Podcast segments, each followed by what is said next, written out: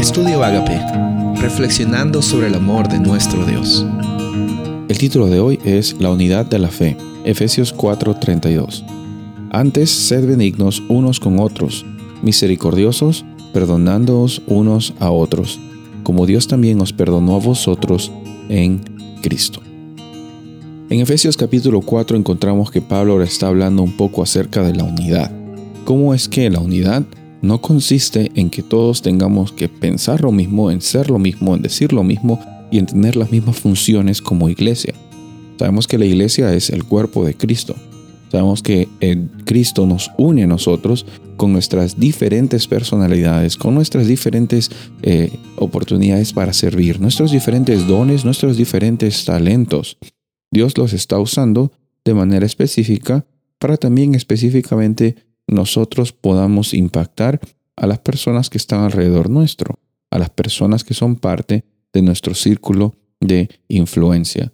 Por eso Pablo está hablando aquí de la unidad, no como la unidad de que todos tienen que tener los mismos dones, que todos tienen que saber predicar o todos tienen que saber cantar. No, está diciendo aquí de que la unidad es la unidad en, en el espíritu, en la disposición y el propósito que todas las personas, como parte del cuerpo de Cristo, están disponibles y dispuestas a compartir del Evangelio con los dones y talentos que ellos, que ellas tienen.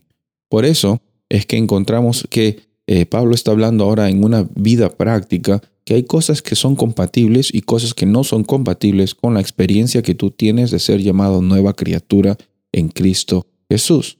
Ya no se trata de lo que tú eh, tengas que hacer para juzgar a tu hermano o a tu hermana, ya no se trata de que tú te sientas mejor o que te sientas peor, sino está diciendo aquí, ¿sabes qué? Mira, estas cosas del día a día van a venir a tu vida, van a ser complicadas, pero eh, no se trata de que tengas que enojarte contra tu prójimo y que simplemente esperes que la otra persona te pida perdón primero. No se trata de que tú eh, simplemente porque tienes la razón, tienes eh, la excusa para, para ser irrespetuoso con las personas alrededor tuyo. No se trata de eso, dice, airaos, pero no pequen, no se ponga el sol sobre su enojo. Finalmente Pablo empieza conversando acerca de, de que sí, en la persona que realmente ha sido perdonada, perdona también a los demás. Ahora la pregunta es, ¿por qué para ti es tan difícil perdonar? ¿Será porque quizás en algún momento no has analizado la profundidad del amor de Dios y la y la iniciativa que Él tuvo al perdonarte a ti. Como vimos el versículo 32, dice, perdonándonos los unos a los otros, estamos unidos en la fe, perdonándonos los unos a los otros de la misma forma que Dios también perdonó, les perdonó a ustedes en Cristo.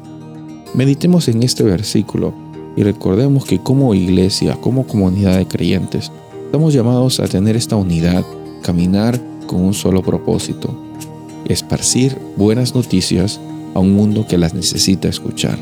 Soy el pastor Rubén Casabona y deseo que tengas un día bendecido.